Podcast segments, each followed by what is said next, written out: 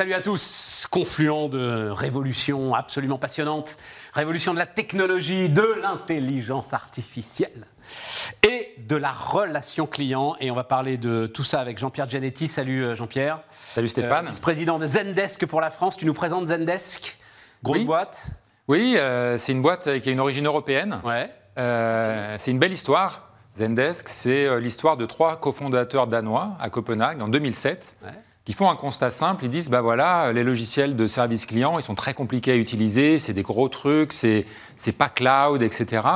Donc pourquoi on n'essayerait pas de créer une On est solution en 2007 à ce On est en moment-là. c'est ça, 2007. hein, ouais, ouais, ouais. Pourquoi on n'essaierait pas de créer une solution simple, euh, intuitive, facile à utiliser, que tout le monde pourrait justement utiliser?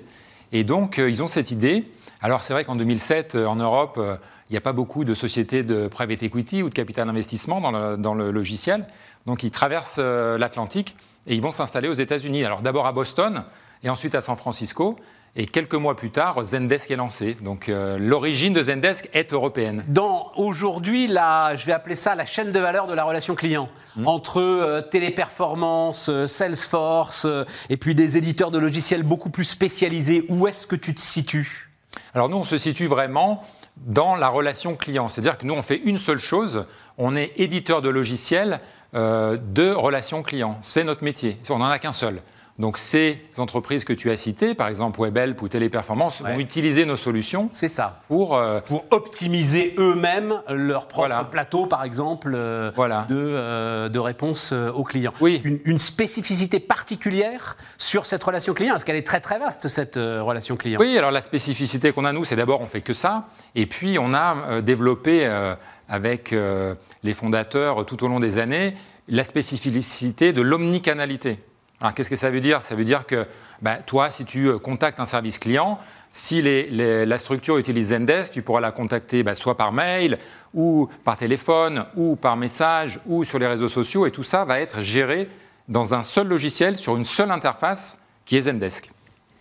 Et arriver directement, alors, soit un chatbot, soit un système automatique. Oui, alors qui, ça... va, qui, qui va répondre euh, et qui va être en capacité de répondre aux questions. Oui, euh, ça, ça, c'est au choix. Au ça choix. c'est au choix. Ça c'est au choix de Mais comment tu vas configurer euh, le logiciel. mais c'est dit- mais c'est Zendesk aussi Oui, qui euh, opère Oui. ces réponses automatiques. c'est ça, c'est ça. Et aujourd'hui, euh, on a plus de 100 000 clients dans le monde entier, et la plupart de nos clients sont des sociétés de toute taille et de tout secteur d'activité. C'est une autre spécificité pour répondre à la question. Pour, et alors pourquoi? Qu'est-ce qui permet euh, ça? C'est le- le- l'adaptabilité de l'outil? Exactement. sa capacité à être lourd, léger, à offrir énormément de, euh, de spécificité ou pas, justement? Oui, ça, on revient euh, à la mission des, des fondateurs, un système simple, un système intuitif, un système facile à utiliser. Et donc ça convient aussi bien à- aux très petites entreprises, aux entreprises moyennes, mais aussi aux grosses entreprises. Ouais.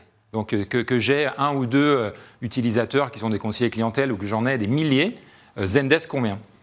Comment est-ce qu'elle évolue, cette relation client? On dit euh, euh, des clients de plus en plus exigeants, Hmm. qui veulent des réponses de plus en plus rapides. Enfin, comment est-ce que tu vois les choses et comment est-ce que vous répondez à ça? Bah, nos clients nous disent la même chose. hein, euh, ça a beaucoup évolué, notamment dans les trois dernières années, avec tout ce qui s'est passé, hein, la crise sanitaire, euh, les ça a, été, pénuries. ça a été un choc de la relation client, la Ça a été un crise choc de la relation client parce que euh, euh, les, les clients sont devenus de plus en plus exigeants, en fait.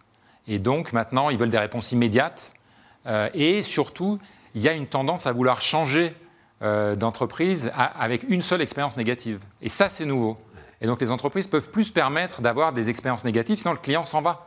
Il va ailleurs, il n'a plus de patience, en fait. ouais, ouais. Euh, il reste euh, 30 minutes au téléphone, ça va pas, il n'a pas de patience. Il veut pouvoir contacter l'entreprise euh, avec un live chat ou avec un message, parce qu'il n'a pas envie d'être au téléphone, il fait autre chose en même temps.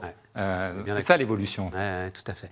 Et, euh, enfin, consomme acteur, c'est-à-dire, euh, ce qui peut être aussi nouveau dans la relation client, c'est qu'il a envie de s'exprimer. Oui Il a envie de dire des choses sur euh, les produits. Est-ce que euh, tes solutions permettent aussi Oui, oui, il a cette envie. expression du consommateur qui devient consomme-acteur Bien sûr, il a envie de dire des choses, il a envie d'être partie prenante, il a envie de faire des suggestions des fois, donc euh, il va s'exprimer soit avec l'entreprise directement, soit sinon il va quand même s'exprimer en donnant son avis sur les réseaux sociaux, sur telle entreprise. Donc autant euh, capter euh, tous ces avis, parce que c'est très important d'avoir le feedback du client, évidemment. Tu es quand même dépendant de, des informations que l'entreprise veut bien mettre dans le système.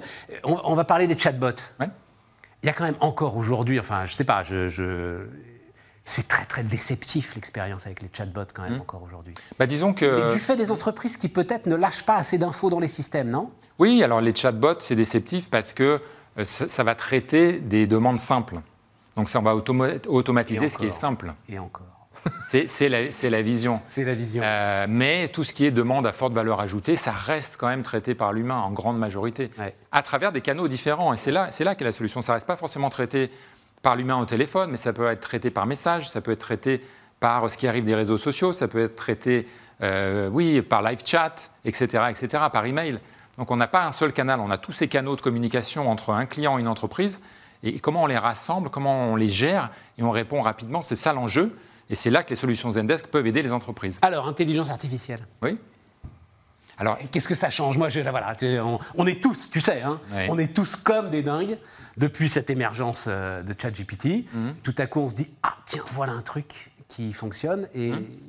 tous vous vous saisissez de cette expérience Oui. pour nous dire mais on a des solutions à vous proposer. oui, on a des solutions. Alors nous, on a une solution qui est spécifique sur le service client. Ça fait euh, cinq ans que nos modèles à, nous travaillent sur plus de 18 milliards de, tickets, hein, qui sont des demandes clients. On a la base de données la plus grosse au monde des tickets de service client.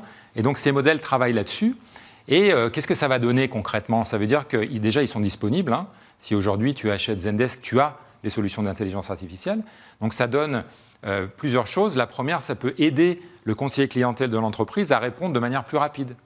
Hein, parce que c'est un peu ce qu'on appelle le conseiller commercial augmenté. Il va avoir des suggestions en fonction de la demande. Absolument. Et puis ça peut aider d'autres choses, comme par exemple traiter les demandes qui arrivent. C'est-à-dire que l'intelligence artificielle va analyser la langue, si je vends dans plusieurs pays, va analyser le sentiment, est-ce que c'est plutôt positif, est-ce que c'est plutôt négatif, elle va analyser l'intention par exemple, et donc va euh, ce qu'on appelle router, c'est-à-dire destiner la demande directement aux bons agents, aux bonnes personnes dans l'entreprise. Donc tu n'as pas des humains qui vont dire ah, qu'est-ce que c'est ça, il faut que je l'envoie à Stéphane, ah non ça, il faut que je l'envoie à Jean-Pierre. Non, ça va être fait automatiquement, donc il y a des gains. Voilà ce que ça change.